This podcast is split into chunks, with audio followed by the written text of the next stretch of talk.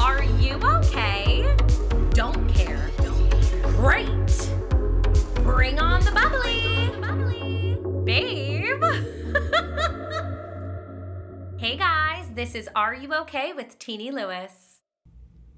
Greetings, Podsters. Welcome back to the show. This is Teeny.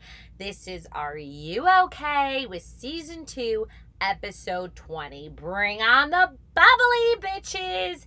It is time to celebrate. We have been on this journey together for 20 episodes. That is epic. I cannot thank you guys enough for all of your support so far. And we're just gonna keep leveling up and tacking it on. Okay? There is just no time to be mediocre. I keep saying it. Gotta keep leveling up. And that's why I wanted to do an extra, like, kind of fun episode with episode 20. And I wanted to hear from the podsters directly. I also haven't really done an industry based chat in a hot minute. So I thought it was really important to revisit that. And there's obviously so much to unpack when it comes to auditioning. But at the end of the day, what's really important is to remember that it is 95% of your job and you need to have a good relationship with it. And if you're a muggle and you don't audition, you're not an actor, whether it be job interviews or sales pitches or teaching or whatever it is that you're up to, it's important to not take yourself so seriously, right? Like we need to be able to laugh. These stories that the podsters wrote in are so good. And I also have two lads, sexy, booked and blessed gentlemen coming on the show today to tell their most impactful audition stories that have led them to their biggest projects yet, which is super exciting stuff. Um, so, yeah, I, I, I can't really say it enough, right? Like, there is nothing I find more unattractive and more sad than somebody storming out of an audition room or being like an energy vampire or dwelling. Like, we all get frustrated with our careers. Totally normal. It would be weird if you were like on cloud nine 24 7. You know, low points are good points. We've been over this. But like I said, it's part of the job.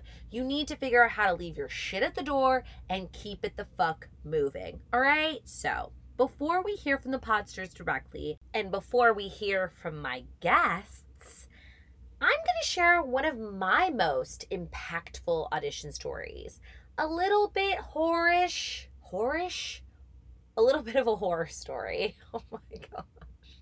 It's so late and I'm so last minute because I wasn't happy with the intro because I'm a bit of a perfectionist and here we are. Um a little bit on the horror side, um mostly impactful. Like it was probably one of my most human moments in an audition room yet. And what do I mean by that? Well, I was just kind of unapologetically myself with what I was going through. So I was going in for Legally Blonde the musical, okay? Um, I've done the show before. It was my graduating show at Randolph. I played the role of Paulette, and I was auditioning for the role of Paulette uh, for regional theater here in Canada.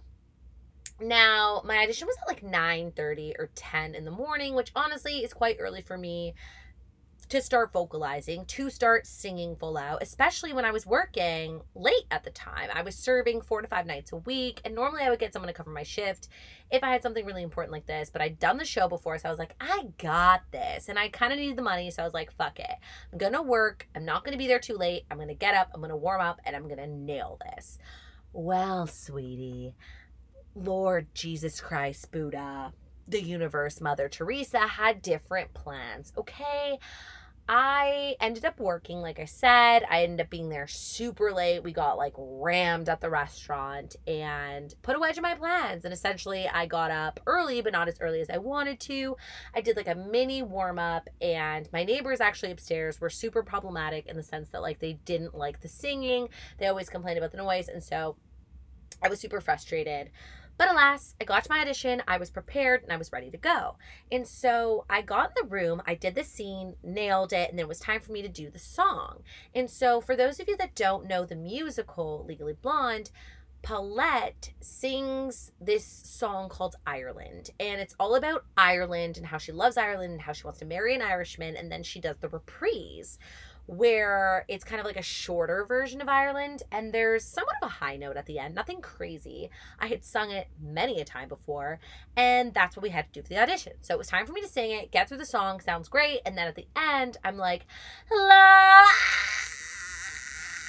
like nothing comes out. I don't even crack. Like cracking would have probably been better at that point. And I I blow it. Like, and the, the panel looks at me and everybody's just kind of like looking at me. And I'm like, hmm, all right. And they're like, okay, do you want to like take that again? They're really nice about it. So I'm like, absolutely. I have no idea what happened there. So the accompanist starts playing again, you know, and I go for it. And here we go. La. Or whatever the key is. I'm not even saying it in the right key, but no sound came out. Again. I was mortified. Like I that had never happened to me in an audition in an audition before. Of course I had like fucked up lyrics or notes, but no sound. Like, do I have vocal notes? Like, what is this girl going through? So I kind of just look at the panel. They're a little confused. Like, everybody's just kind of like sitting there. And I'm like, I worked till three o'clock in the morning last night. I know the show. I've played the role. I can sing this. And everybody was just like shook. Like I said, it was the most human moment that I had ever had. I just told them what I was going through. I didn't say I was sick. I didn't say that it's not in my range or whatever. I was just like, I work till three o'clock in the morning. Like, that's what this is. Like, my voice is not in good shape right now.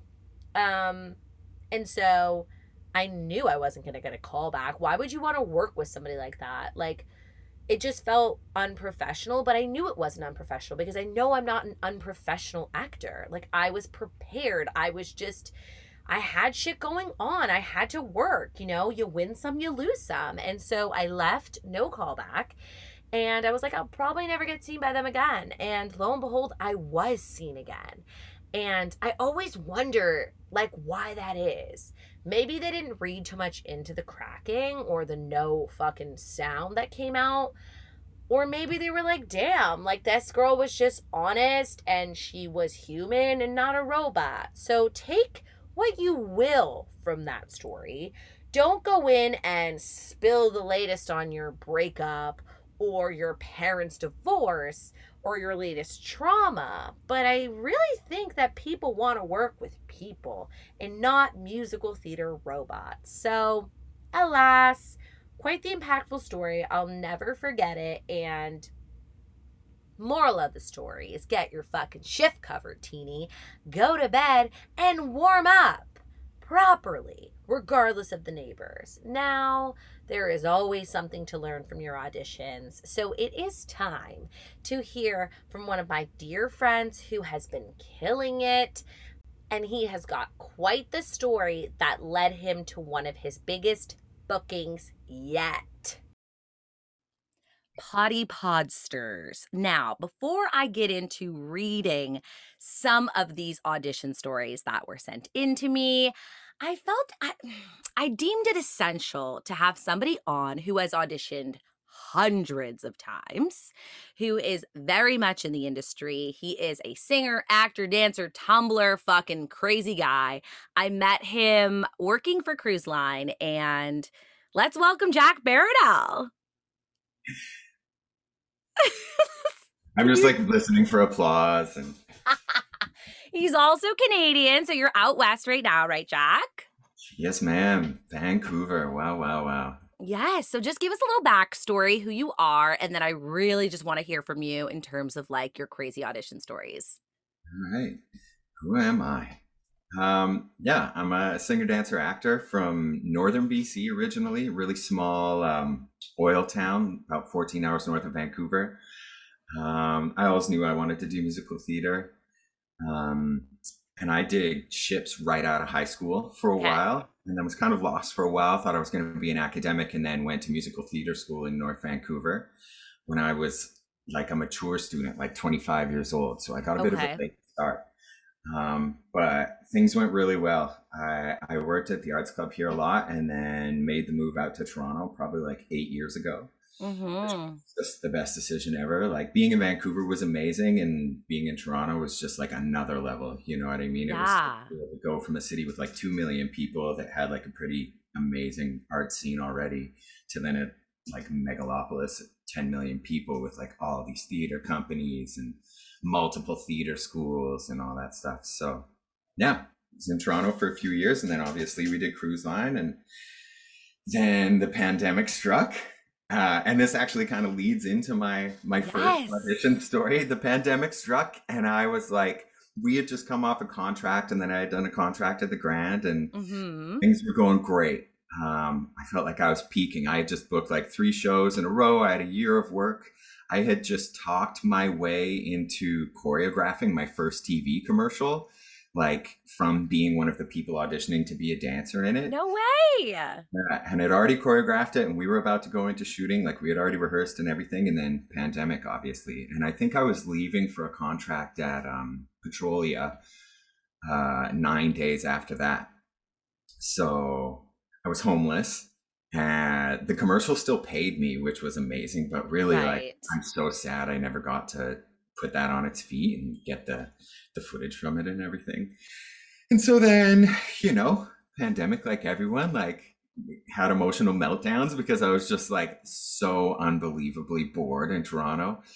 Um, even though I was trying to like get out every day and do all the things. You just, Right. And we didn't know how how long it was gonna last, right? So that's where everything just kind of hung for a bit. Yeah. And it was the weird thing of like, oh, it's two weeks. Okay, a month. Like two months, three months, no pro six months. Okay, everything for the next year is canceled. All in that matter of like three months. And so I think it was getting close to my birthday in July.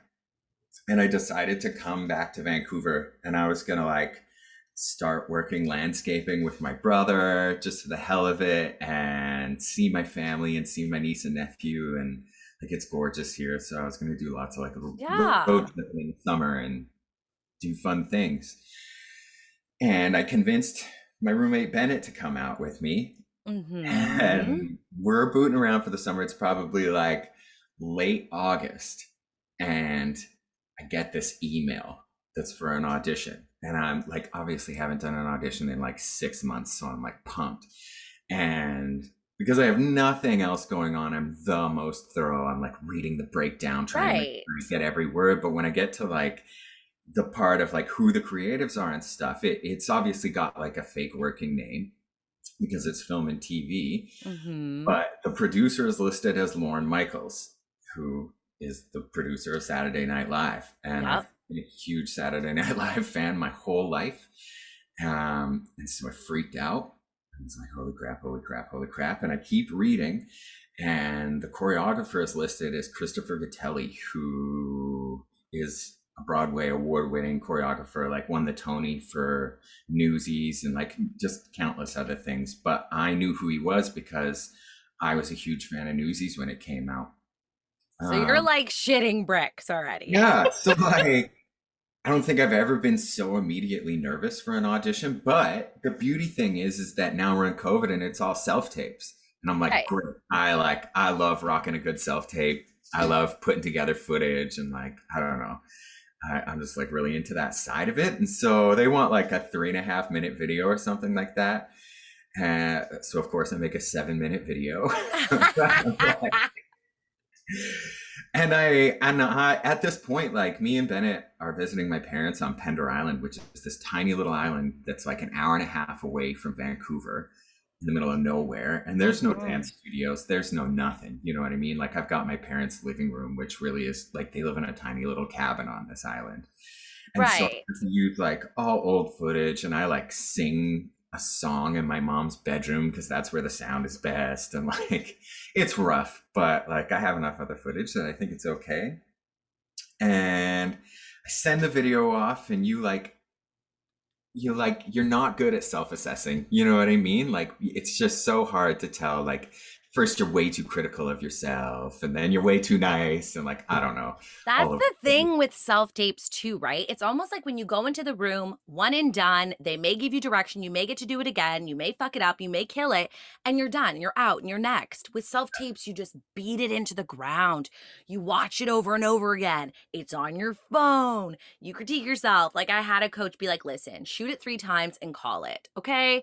Because you're beating it like a dead horse and then you're just like you're you're, you're playing director, you're playing makeup, hair, you know, you're doing all the roles. Mm-hmm. So it can be overwhelming, but it's super fun too. I get what you're saying. yeah yeah and so then my agents are like we'll probably hear within a week like it'll be really quick they're moving Okay. on this because this was a project that they were supposed to start before the pandemic and they've been greenlighted to shoot in vancouver and so they really want to be like in production as soon as possible and capitalizing on their investment obviously um and so a week goes by and i haven't heard anything whatever. And we're getting into the the middle of the next week and i have a friend who has been like visiting and they have a job in vancouver and i have a car. I just bought a car.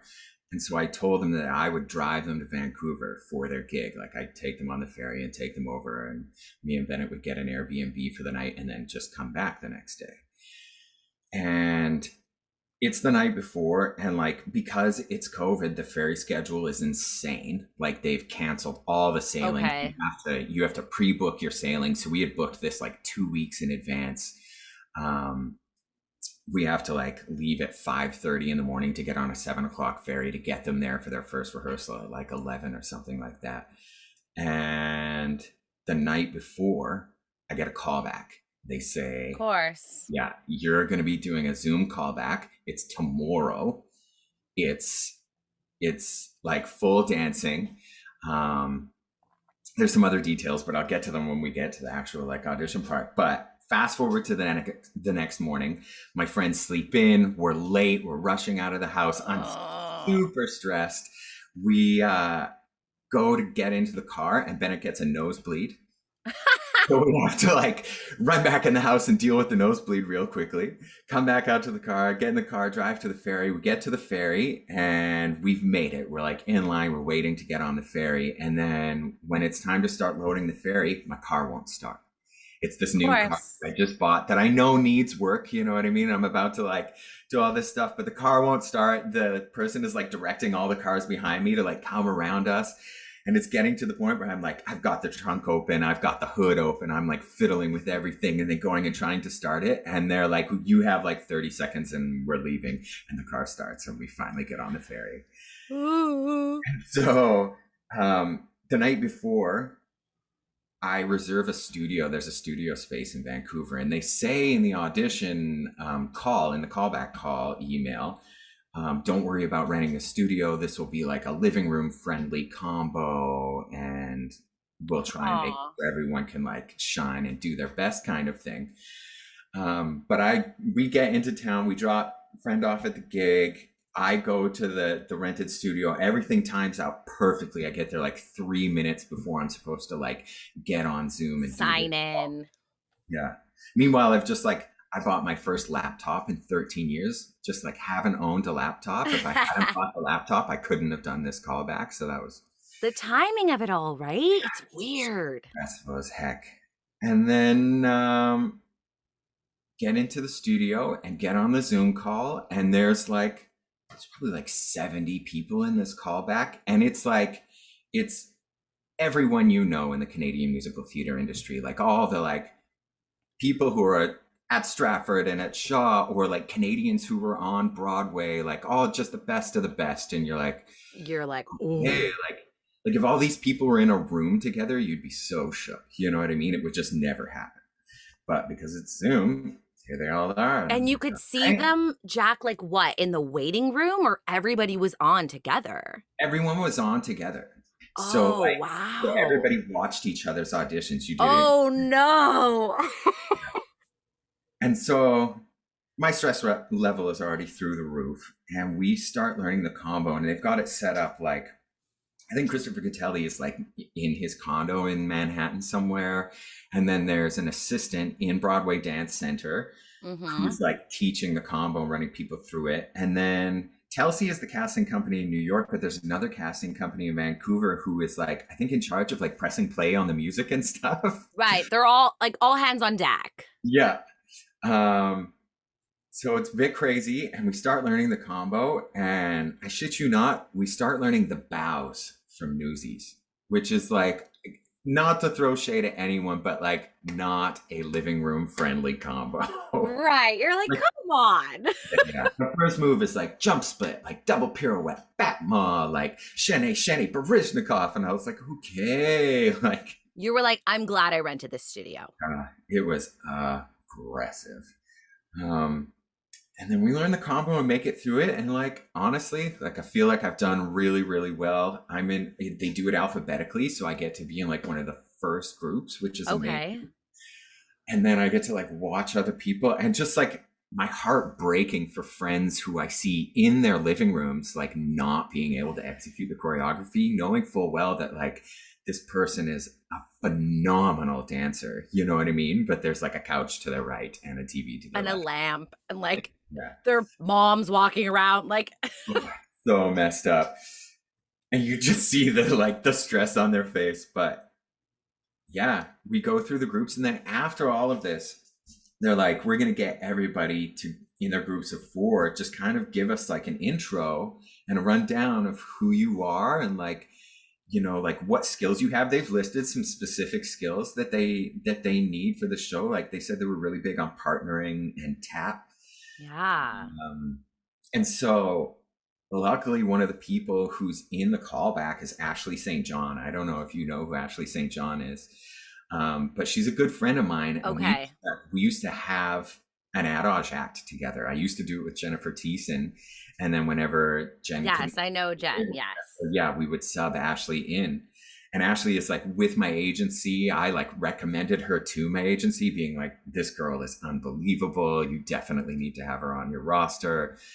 And when it's time to like list our skills, I'm like, oh, I'm going to talk about partnering. But they have done this thing. I don't know why they did it. And I talked to Ashley about it. And she's like, I don't even know how they found this out. But her middle name is on her Zoom call. And I didn't know her middle name. It's Brooke. And when it was time for me to be like, by the way, I have an adage act with Ashley, I said, Ashley Brooke, and then had a full stroke. And for like 15 seconds, couldn't remember her last name. Oh Just no. sat there on the Zoom call, everyone patiently waiting and saying nothing, like holding up the whole world. St. John. And carried on. I was the most embarrassing moment. Like I just, yeah, it was a lot. right, but like honestly, in the grand scheme of things, not the end of the world, but you know that those like 15 seconds feel like an hour. After the craziest audition of You're like, I just forgot my bat one of my dear friends' last name. I've done that. It's fucking like when you're under the microscope like that, you're just like, yo, why can't I remember her name. Was a lot. Yeah, got off that call and just just never been so like I don't know. I feel like I've done a lot of crazy auditions in my life, but never been so just like dismantled afterwards. You know what I mean? Right. Yeah, it was crazy. And then that's it. That's kind of the end of the story. Okay, so after that though, you booked it. So what happened Yeah. then? Um, so then like that would have been the end of August, and then just like endless amounts of waiting, like weeks go by. I think it's been like really? it's been like two weeks, and I'm getting messages from the Costa being like, "They're we're about to hear things like they they they've made some choices. You'll know soon, blah blah blah, sort of thing." And I think it got to the end of like week three. You know, Friday morning or Thursday night, I got an email or actually a text saying, Congratulations, you're like still in the running. They've cut a lot of people. We know a lot of people haven't made it, and you're still like on the list of people who are potential candidates. And then maybe like 12 hours later or 24 hours later, I get a text being like, They've chosen eight people, um, and you're not on that list. We know that they or we've been told that they're they're looking at potentially hiring more people. We don't really know what's going on. We just know the eight people they've hired, and you're not one of them. Sorry. And I was like, okay. But they said you're still in the running. Like we we haven't been told that you cut or anything like that. Yeah. Like, all right, sounds good. And they, but they said to me, they said, well, no more in 24 hours. 24 hours pass. I haven't heard anything. Of course, of course. Days, haven't heard anything. Three days pass, haven't heard anything. And then finally on like Monday, I get a message being like, you're still in the running. We still don't know. Still waiting. And so at this point, I've like, obviously, pandemic is still happening. And I've decided that I'm going to like move from Toronto back to Vancouver and so I get a flight to Toronto and I'm packing up all my stuff and kind of kind of starting to feel a little depressed. You know what I mean? It's like theater is my life. You know what I mean? It it has been since I was a little kid and professionally it has been since like before I graduated high school. Yeah. Um and I am like coming to terms with just like sort of creating a normal Joe life and like enjoying the other things that the world has to offer. But it's really starting to like hit me harder than it has at all in that week when I'm like packing up all my stuff and leaving. It's just been like the best chapter of my life. And I'm like sitting there eating breakfast one day and I'm FaceTiming my friend because we're going to meet up later that day. And I'm telling her about the audition. Mm-hmm. First time we've talked since I like went through all that stuff. And I didn't really want to talk to anybody about it after it happened because I like to just like keep it out of sight, out of mind of kind course. of deal. But at this point, I've kind of like accepted that I'm not going to book it. And so I'm like, okay, I'll tell you what happened now. And like, yada, yada. And while I'm in the middle of telling her what happened, I get an email saying I booked it. Oh, I love that, Jack. And then like reading the email looking at like stuff that's coming up and it's talking about covid tests and costume fittings and first days of rehearsal i go in to look at the rehearsal schedule while talking to her and start to like read off the list of names of people who are in rehearsal with us. And i'm like losing my mind. Like the first name is Kristin Chenoweth. You know what i mean? Like you're like uh, uh, the second name is Alan Cumming, and then like Fred Armisen and Keegan Michael Key and Cecily Strong, and just the list goes on and on and on and on. And I just, yeah, like never, never felt anything like that in my life. The only thing I could compare it to was like I auditioned for a cruise line when I was in high school in grade 12. And uh, suffice to say, growing up as a male dancer in a redneck town is not the nicest thing in the world. You don't say. Yeah. So getting that phone call when I was like three months away from graduating, being like, you're flying to LA the day after graduation, that was like the most unbelievable thing. Of course. The and biggest F you to everyone. Like, I love that. That was crazy. But this Schmigadoon booking was just. Okay. Yes. I was going to say, so tell us. It's Schmigadoon and yeah, you can you can watch it now, right? Yeah, it's out on Apple Plus. They released the first two episodes uh, a week, two weeks ago. No, I guess like a week and a half ago, and then episode three came out uh, on Friday. Another two more episodes, and I'm in. I'm in five of six episodes, and I don't know what to say. It was unbelievable, like just a magical experience. Christopher Gattelli was the sweetest man in the entire world, and like yeah. So, so so happy to be working and like and like yeah. working on a film too. Oh, sorry, not a film, in film and TV, like taking all the skills that you've learned, yeah. being in theater and working on ships and like getting yeah. to be on the other side of the spectrum. It's just like congrats, babe. So exciting. So happy for you. And I just love that story because it's like when all the puzzle pieces come together, right? BC and then the nosebleed. And it's like all these things that happen to us. And people have no fucking idea, right? They don't know like what really goes into it, what anyone was dealing with that day, mm. you know? And it's just like, it's so inspiring and I love it. So thank yeah. you for sharing. My pleasure.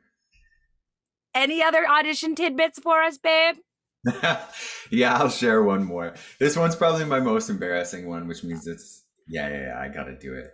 Um, but a show, I've, a show I've always wanted to do, like probably probably the reason I got into the industry. When I was a little kid, I saw Singing in the Rain, and Donald O'Connor was my hero, and Gene Kelly was also another one, obviously. And I've always wanted to play Don or Cosmo in Singing in the Rain, and I still never have but I've auditioned for the show a few times. But the most recent time that I auditioned for the show, I had it on lock. I was like, I feel like I know what I did wrong the last few times I auditioned for this show. I'm going to make the adjustments. I'm going to go and I'm going to crush this. And it's in a it's in a church that's at like Bloor University. Oh, Bloor Street United Church. Yeah. Auditioned there many a time. Yeah. So I go and I like sort of know the choreographer, but not really. Um, but I go to the dance call and I feel like this is my, this is my stuff. You know what I mean? Like old school Broadway jazz, tap, like I got it. I got this. Corny, corny dad jokes, and I like. I I'm really happy with the dance call and get called back, and I'm really happy about that. And then I'm riding my bike from Parkdale to the Bloor Street United Church, and, and my tire pops, so I have to like lock my bike up and hop on a streetcar. I'm late for my callback, but I get there and everyone's there. We get in, we start reading, and I read as Cosmo first, and then they have me read as Don afterwards, and I feel like it's all going unbelievably well. And then they have me read as both characters again with a couple other people. Um, and then at one point, the the choreographer's like, "I just want to run outside and talk to some people real quick," and I'm just alone in there with the director, and the director says to me, and this is like the first time this has ever, only time this has ever happened to me in my life, where the director was like, "Jack, you're like, you're special. There's something like." incredible about you. He, he said something about having, he's like, you got like a gleam in your eye or something like that. Right, and I was like, oh, yeah. I was like, cool, man. Like, I'm glad you feel that way. And um, he's saying nice things and asking about where I'm from and what my story is and stuff. And people are about to come back in the room. And I'm like, oh, by the way, I have one more thing I want to show you. Um, I feel like this pertains really well to the show. And so I'm about to do the backflip off the wall that Donald, Donald O'Connor does. And I've done this in countless auditions and also in countless shows. And I've done this trick a million times I've in my life. you do it, yeah. yeah. And I like have seen other people have issues with this so i go to the i go to the wall and i like make sure i find a beam you know what i mean? Like give it a little pound. I'm like yeah there's a stud right there. We're all good. And i go to do the backflip off the wall. But before i'm about to do it as i'm running up to it the director goes no no no. But i'm committed fully. I do the backflip i land it but when i put my foot on the wall straight through. Massive hole in the wall. And i'm ah! like i'm oh I'll pay for everything. I'll go talk to the church. Don't worry about it. Like, totally my fault. Like, try to say everything I can say. And I do go and talk to the church, and they're like, oh, it doesn't matter. Like, this room is old. We're remodeling. Like, don't even worry about it. They're like, it, it's meaningless, whatever. But right away, the tone of the audition changed. Well, yeah. Furious at me, and I did not book the job. You didn't? Oh no. I was gonna say, did you book? Did you book? No. Yeah. I mean, look, you win some, you lose some, Jack. And like that's such a good story. I love that. Like, don't care. And another just highlight of like what we go through.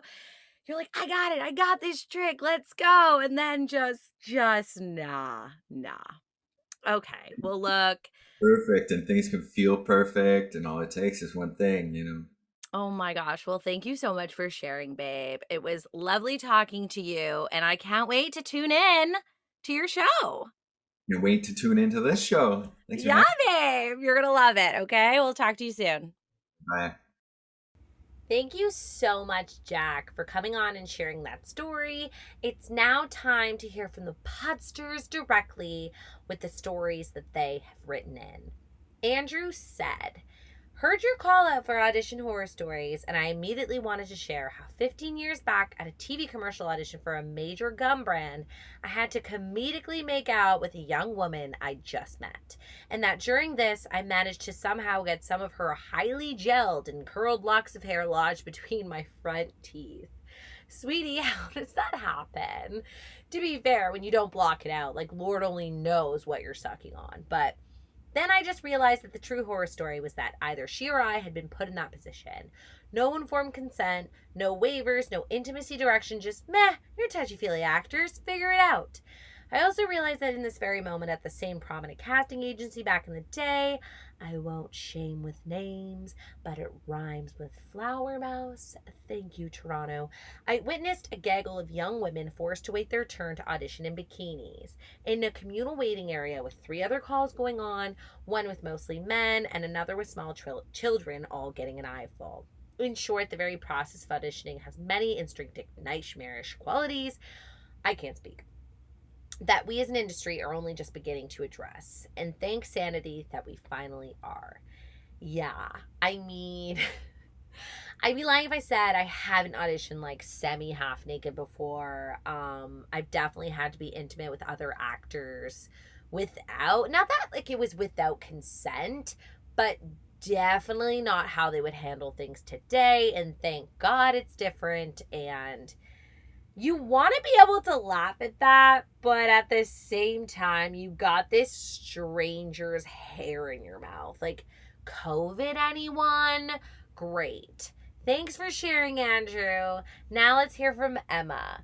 So, one time I had to work a really fast shift at Starbucks and then go straight to an audition afterwards. Shocker. I got a very berry hibiscus drink to sip on on my way there. Note these drinks have tiny blackberry chunks in it. anyway, I did the audition and thought it went great. Got some weird looks, but didn't think much about it. I get home and go to the bathroom. While washing my hands, I look at the mirror and realize that I have blackberry pieces all up in my grill. I literally looked like I had a zillion black cavities. Needless to say, I did not book the job. Well, honey, they thought you probably had some gum disease or whatever the situation was. But all to say, poor Emma is just trying to get a little bit of energy before her audition. And instead, she makes herself look like the Grinch. Cool. This is also from Emma. Another time I was auditioning for a sweet ingenue role. I was really excited and went above and beyond looking pretty and sweet in a really cute sundress. Fuck that! Did my hair and makeup, the whole nine yards. The audition was at a big theater with some pretty well known names in the industry. I walked into my audition, which was all in an all blackout theater with these huge stage lights beaming down on me. I did the audition and it felt really good. Had some great conversation with the casting directors, and then on my way out, the runner who had been sitting in the audition pulled me aside and told me that my dress was completely see through and the casting table could see my entire chest, nipples and all, as well as my underwear. I am not small chested. Needless to say, I never wore that dress again. Wow, talk about some soft porn on a casual afternoon auditioning for the sound of music. I don't know what you were auditioning for, but that's heinous. Like, that's not cool. And I'm not really sure how you would handle that. Like, do you prefer if the casting team is like, whoa, we can see your tits? Or do you prefer not knowing at all? Like, I guess I'm glad the runner told you because then you're never going to wear that dress again. But also, like, that probably should have been handled better. You poor thing. That is literally traumatizing. I know one time I was super sick for an audition. I had like food poisoning and I was 18 and I was going in for a movie or a series, and it was Elite Casting in Montreal, who knew me quite well. I had done workshops with them, and I was so excited, but I was so sick. And I wore this dress and it was so out of it to the point where the casting director was like, Are you okay? Sweetie, no. I've been puking and having diarrhea, but I'm still here. Um, I didn't tell her that, but then like my dress was like tucked in and my polka dot underwear was out for like everyone to see on camera. Like it was horrible. And I don't think I auditioned for them for a very long time after that. Great. This next story is from Amanda in Montreal. Some 10 years ago, I went to the wrong Mel's building for an audition. Now, for those of you that don't know, Podsters, Mel's is like this massive film studio in Montreal, and there's like many buildings, and it's right off the highway, slash, kind of, and so it can be a little bit confusing. On a bus in a heat wave. When I realized there was no Mel's 3 after Mel's 2, I was lost. At that point, I was already sweating bullets and confused from the heat the amount of times I've been like drenched from doing whatever I'm doing and I show up to an audition, I'm like, my hair looks disgusting. Great. So I turned back, walking into a strange pattern on film studio grounds, trying to catch a Wi Fi signal to Google my way. At some point, a car, a loud, busted orange car with cardboard for side windows, what? Stopped and asked me why the heck I was walking on the side of the highway. I said, I'm looking for Mel's 3. He laughed. He said he's a grip and that he could drive me there. So I got in a stranger's car. Thank goodness he was not a creep.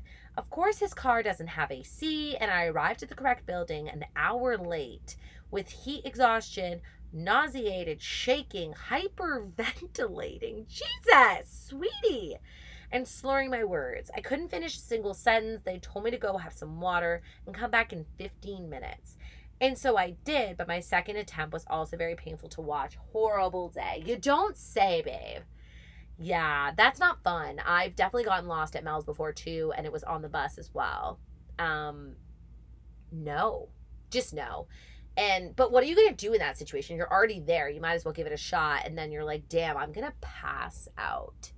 This next story, this next ah, this next story is from Julia, short and sweet. Basically, just the time I got lost because all the doors were glass. When I found the right room, I walked face first into the door and proceeded to dump the entire contents of my bag upon entry.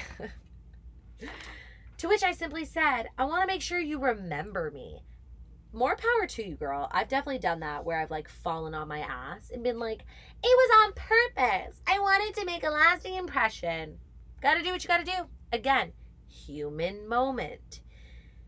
Tasha says, one time I was on the phone with my friend Peter right before I went into the audition room.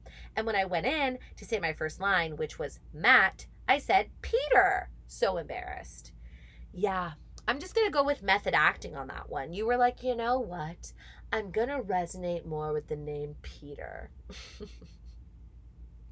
Cassie wrote in. One time, as a recent graduate, I was trying to stand out with my resume and decided to fully amp up my special skills section. I think of myself as someone that is pretty good at whistling, so I put it on my resume.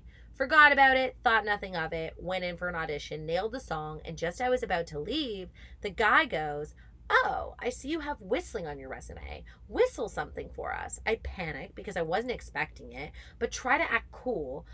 I go to start whistling happy birthday. Nothing comes out. I start panicking and my mouth is getting drier. And it's just the moment, it's just the most pathetic sounds that escape my lips. Silence. They tell me I can go. Did not book it. Yeah, I mean, moral of this story put what you can do eight shows a week on your resume. Lord knows I still got RP English on there, and I should probably take it off. This next story is from Justin, who's been a guest on the podcast before. Justin says, I had a crap audition once. I left. I was seasonally depressed in New York City.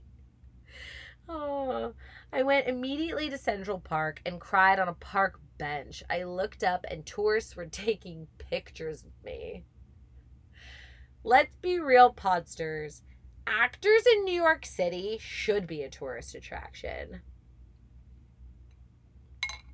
Okay, this next story is from Taryn, who is a dear friend of mine in South Africa, and she actually has her very own podcast called I Hope I Get It podcast, all about audition stories. Essentially, I was the first guest on her show, and her show is a, is like one big horror story. Um, so you're gonna want to check it out wherever you listen to podcasts. I was auditioning to be a part of a company who was workshopping a show to go to a festival. I chose a super intense monologue and I fucking rehearsed and worked out psycholo- psychological intentions, the works, I worked out the staging, etc. I get to the audition and it was said that we would be auditioning in front of each other. Sorry, what? Yeah, that's happened to me a lot actually. It just is what it is, right? Anyway, I keep it cool because I feel so prepared. Everyone else before me goes, are fucking stars. My turn comes up, I get onto the stage and I freeze. No, like my body is frozen in one spot. It will not move and my brain is mush and I proceed to ramble the entire monologue, forgetting half of it and making shit up. I wanted the floor to swallow me whole. The entire time I was standing like a robot. My head was like, What the fuck are you doing? Move. And it was like an out of body experience where I was watching myself destroy myself. And then I looked at the panel and it was confusion and it was awful. And to this day, I have no idea why they cast me. Bitch, you booked after that? You better. Um. Yeah, I'd be lying if I said I haven't blacked out on stage before and had an out of body experience. I was working at the Edinburgh Fringe and we were doing this super like artsy, dark Edward Bond piece. And we were in this big clump, like all the actors on top of each other. And I knew my line was coming up, but I couldn't remember it for the life of me. And I'll never forget like whispering to the guy below me that I was like fully on top of. And I'm like, Tristan What's my line? My line. And homeboy fed it to me. Thank God. And so I definitely know what it's like to be like on the outside looking in. JT says, so one time at an audition, we had to do a tumbling pass. So for those of you that don't know, that's like, you know, backflips and tricks and like a gymnastics routine at the end of the day, low key. Um, and I probably should have considered the height of the ceiling, but didn't realize it was lower than I thought. I did my round off back, my round off back layout, and there goes my foot right through the roof. Hole is still there five years later. Oops. Yeah, way to make a lasting bucking impression. I love that. Like, don't care. You're to ask me to tumble and your floor or your roof is not stable. That's on you. Christine says, So I'm 100% a backstage girl, but there was an audition for Finding Nemo the musical at Disney's Animal Kingdom, and I thought it actually fit pretty well. I even did vocal lessons to prepare for the audition, and I was ready. Day of, they cut us down from 16 bars to eight, and I panicked. That's some New York City shit where they're like, eight bars? That's like one line of a song. Are you kidding me? Then they brought us to the audition location where they sat us outside the room. I could hear the other person inside, and my stage fright hit even harder, knowing that everyone outside could hear me and would be judging me. Am I the only one that doesn't get intimidated by that? I think it's like honestly, I use it as a tool. If I can hear somebody doing something inside that like I was planning on doing, maybe I'll switch it up. Or it just fuels my fire a little more, or it's a chance to perform. But I understand how that could be like super daunting as well. I got inside and there was only one person at the table. I don't know why, but that was more terrifying to me than if it had several people behind the table. So when I started to sing, I froze. I literally couldn't get a single note out. I stopped and asked the casting director if I could start again, to which he graciously allowed, bless his soul, and I started to sing again. Got a little bit through it, but still couldn't breathe, so I stopped and asked one more time. And at this point, I knew I wasn't going to be cast, but I need to get through it for me. I did, I got through it, but I ran the fuck out of the room as fast as I could and haven't auditioned for anything else ever since. I wanted to share this story because it comes from somebody who usually works backstage, right? Um, she's a costume designer and it's important to just like it's very humbling to know what your coworkers go through. If I have the opportunity to shadow a technician, I'm going to do it so that I can see what their journey is backstage, what it's like for them to put on a show. And then when, you know, crew members can see what we go through. So we're not crew members. Help. Ship goggles. I've got the cruise ship on my mind. Um but no, seriously, like technicians, people behind the scenes can see what that journey is like for you. It's very humbling. It's just about like putting yourself in other people's shoes. So great. That's what we go through, baby. And we do it by choice. Help. I am not okay. This is probably my favorite story that was written in, and that's why I saved it till the end.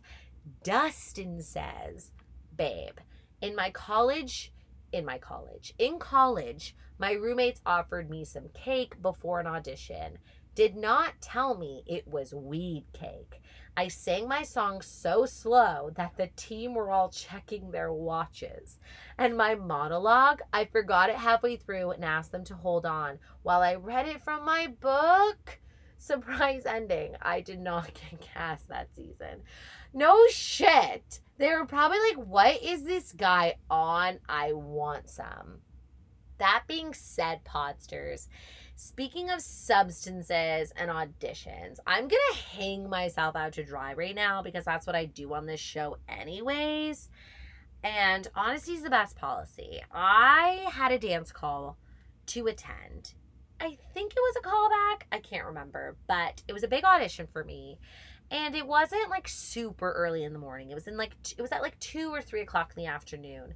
And the night before, I was having a quiet night in. I was living alone at the time. I was doing a face mask, and I was on Instagram, and I got a DM from a guy from my past that I used to be obsessed with, and so I knew in my I was like, no, I'm going to meet him. He's in town. Like I'm not passing this up. This is the audition. Like what if this is my husband? I want to have a good time. Don't care. Um, so I ended up going out. Uh, I ended up having a wild night. We all know how that ends. And I was like really messed up. And so the next day, I like rally for this audition as one does. I show up at the audition location and I actually puked from being so hungover. Like, that is so bad. So unprofessional. But guess what? Killed it.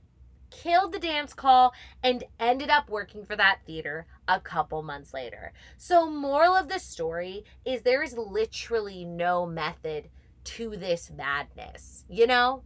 Like, do what you gotta do, baby.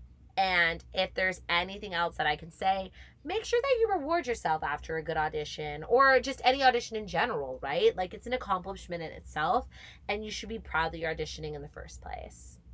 So, ending on a positive note, thank you, Podsters, for writing in. We're going to hear from one more person.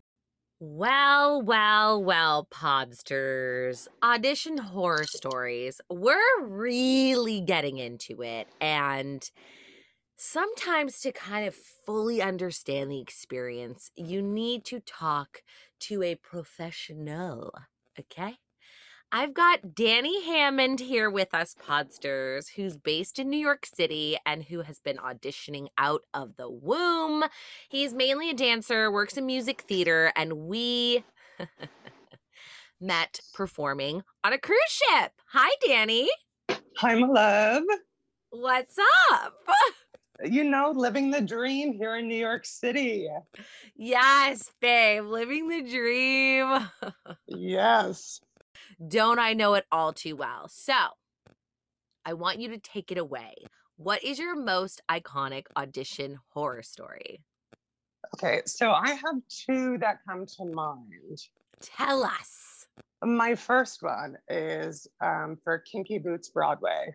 Mm-hmm. So, do you know the show? Have you seen the show? I have seen the show, but paint All the right. picture for anyone who may not have. Of course. Let me paint. Let me get my brushes, honey. So, there are six angel tracks in the show. The angels are the drag queens. mm-hmm. and there's two specialty tracks. One does a back handspring in high heels, and then the other girl does like this beautiful battement into a battement into yes, into um a split, a cooter slam, if you will. yeah, and a battement for any muggles is a kick, like a high kick into Yes, the honey. It uh, translates to large beats in French. C'est So- bon, excellent. So uh, we're at this call. I think it was it was either an initial appointment or it was the callback, but they were looking for these specialty tracks. Mm-hmm. So we all did the combination, and then casting was like, "We're looking for this back handspring and we're looking for this jump split."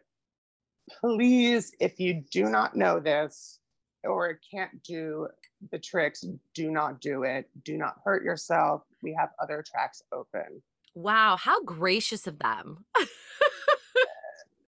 cut to we're doing it one at a time this one guy does the back handspring and it was i god i hope he's not listening shit.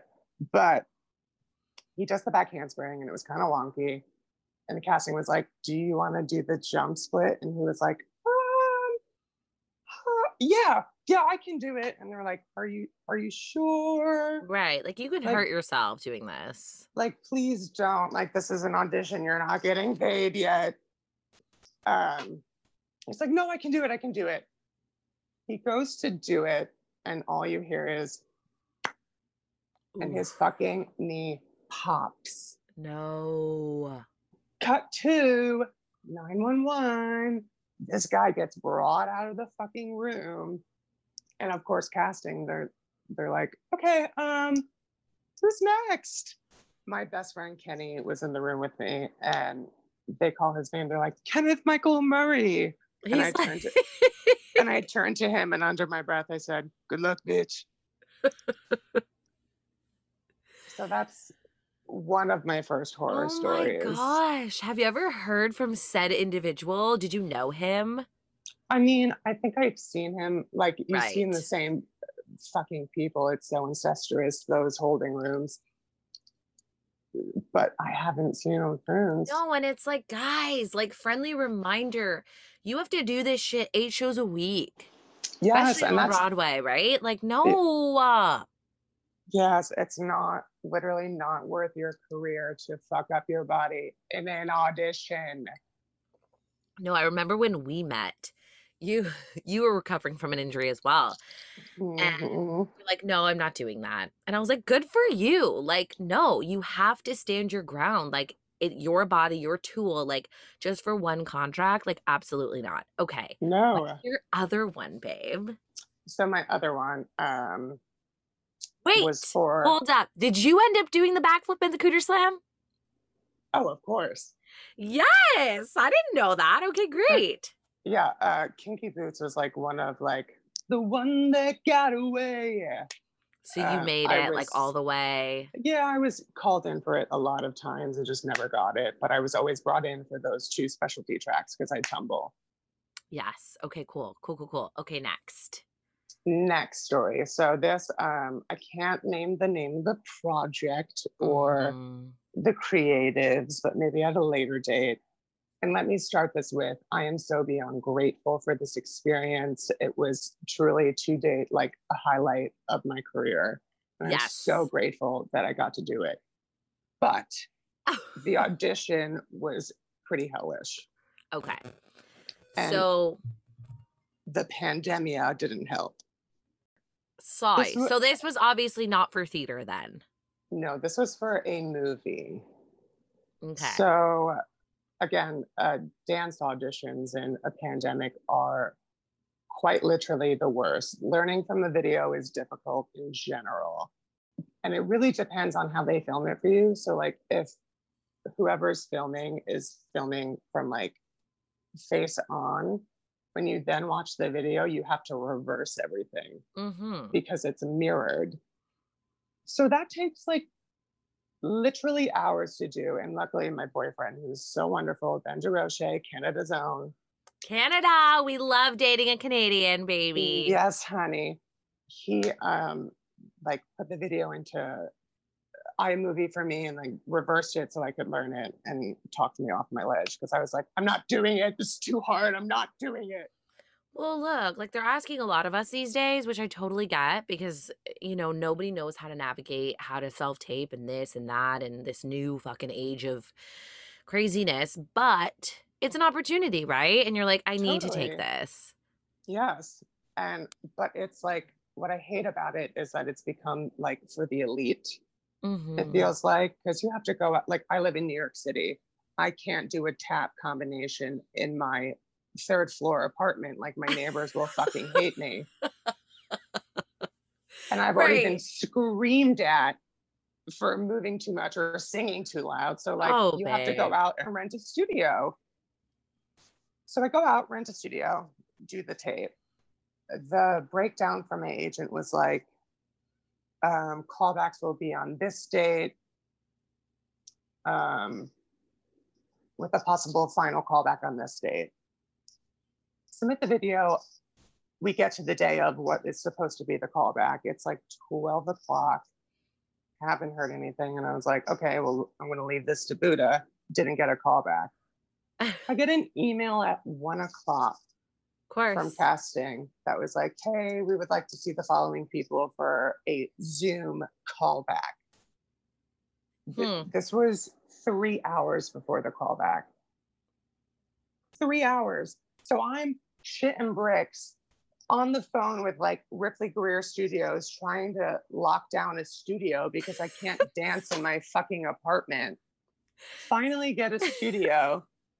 And I'm like, it's $85 with a union discount. Cool. Cute.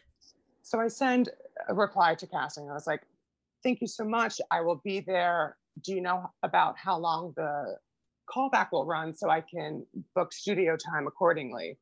No response. Of course not. So I book a studio for two hours and I'm like, hopefully that's enough.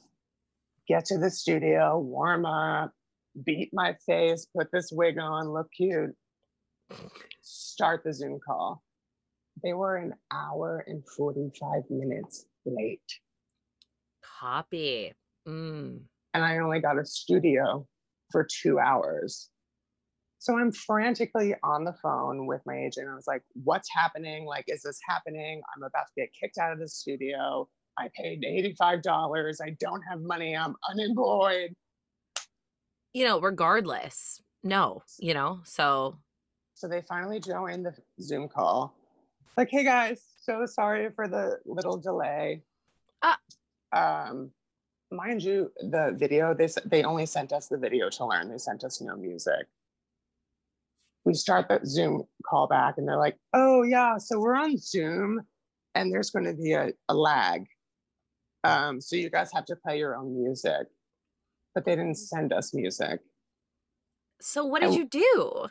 So I just used the video that they sent us to learn it. But when you hit play, it literally goes seven, eight, and the combo starts. Okay. So I'm sitting, I hit play, I run into place, I completely miss the first eight counts. Well, yeah, because you're playing fucking DJ and editor and Uh, yes. So I was like, I'm so sorry. Can I take that again? Because I was trying to hit play and then bring Zoom back up so I could see myself if I was in the picture, but I didn't have enough time to do that. Hit play, ran in space, did the combo once. Don't even know if I was in frame, to be honest with you. we finished that, and then they were like, okay, so there's going to be a final callback on I think it was like a Saturday. There's going to be a final callback on Saturdays just so we can do a lineup of the final people. Cut to it comes to Saturday, no email, and I was like, great, didn't get a final callback. That's fine. Moving on. wrists, back to the restaurant I go.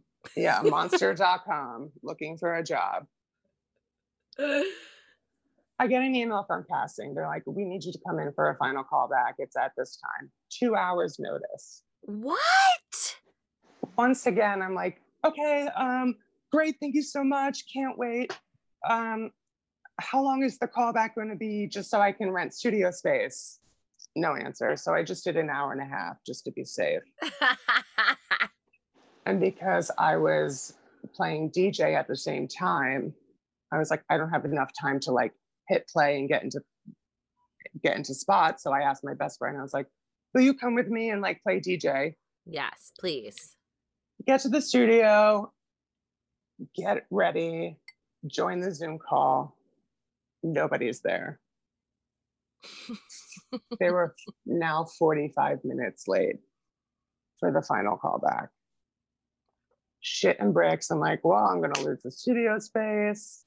Finally, they come on. I'm ready to dance. I'm like, I've- been practicing the same combo over and over again. I know it like the back of my hand. I'm ready to book this gig.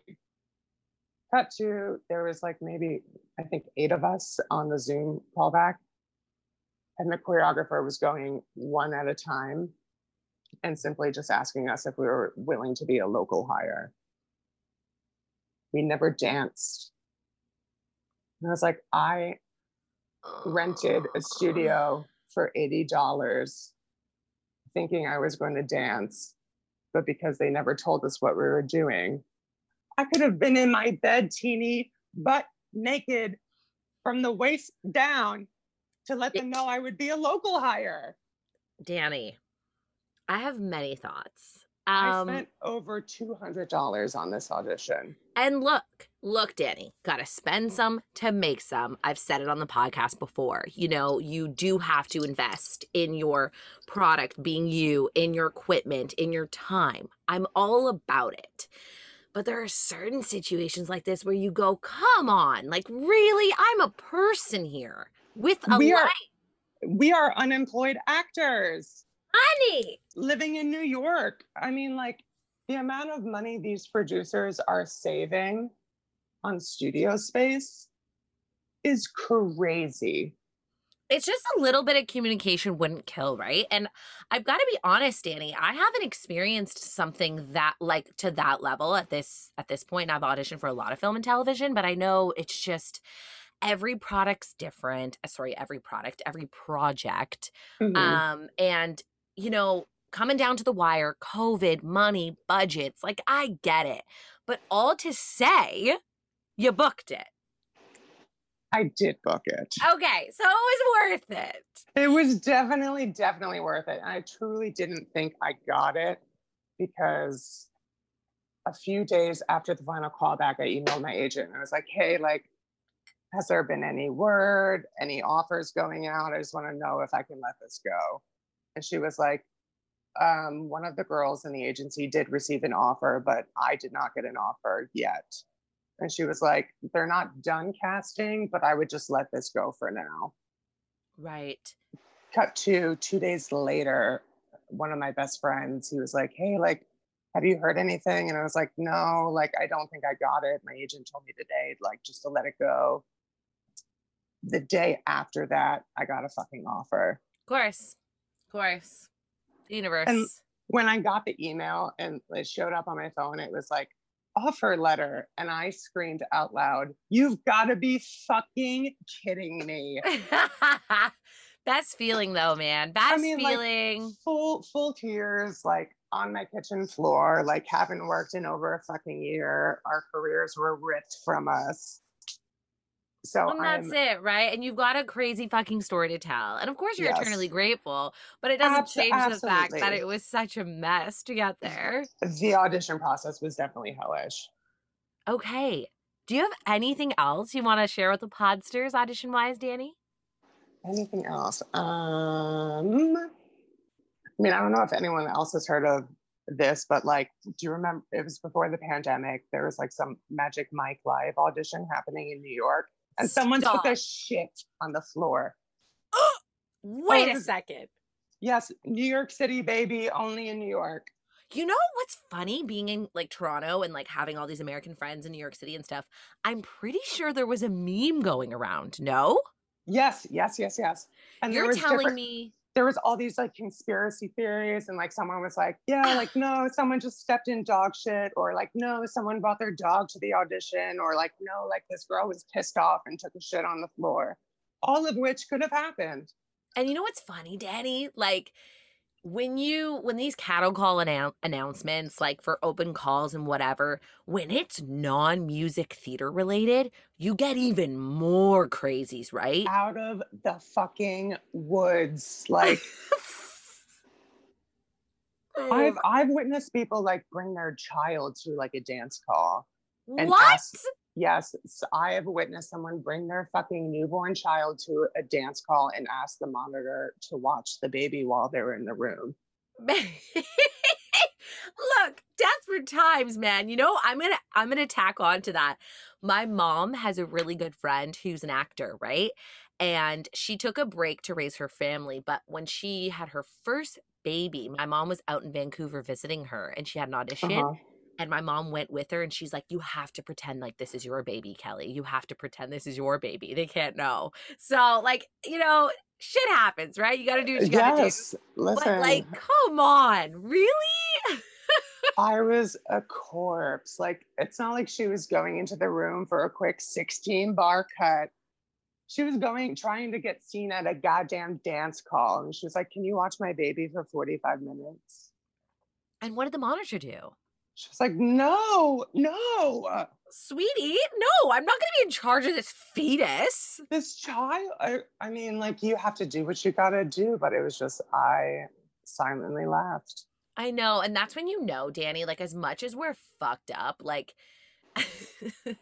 you know that we're okay. Like, we're not okay. Like, we're far from it, but at least we're not taking dumps on studio floors and bringing our baby to audition. So, it was wow I love you. Thank you so much for sharing this madness with us. You're always so refreshing because I feel like we just kind of get each other. We're just like, this is like, this is like not okay. But like, we're, we're still doing it.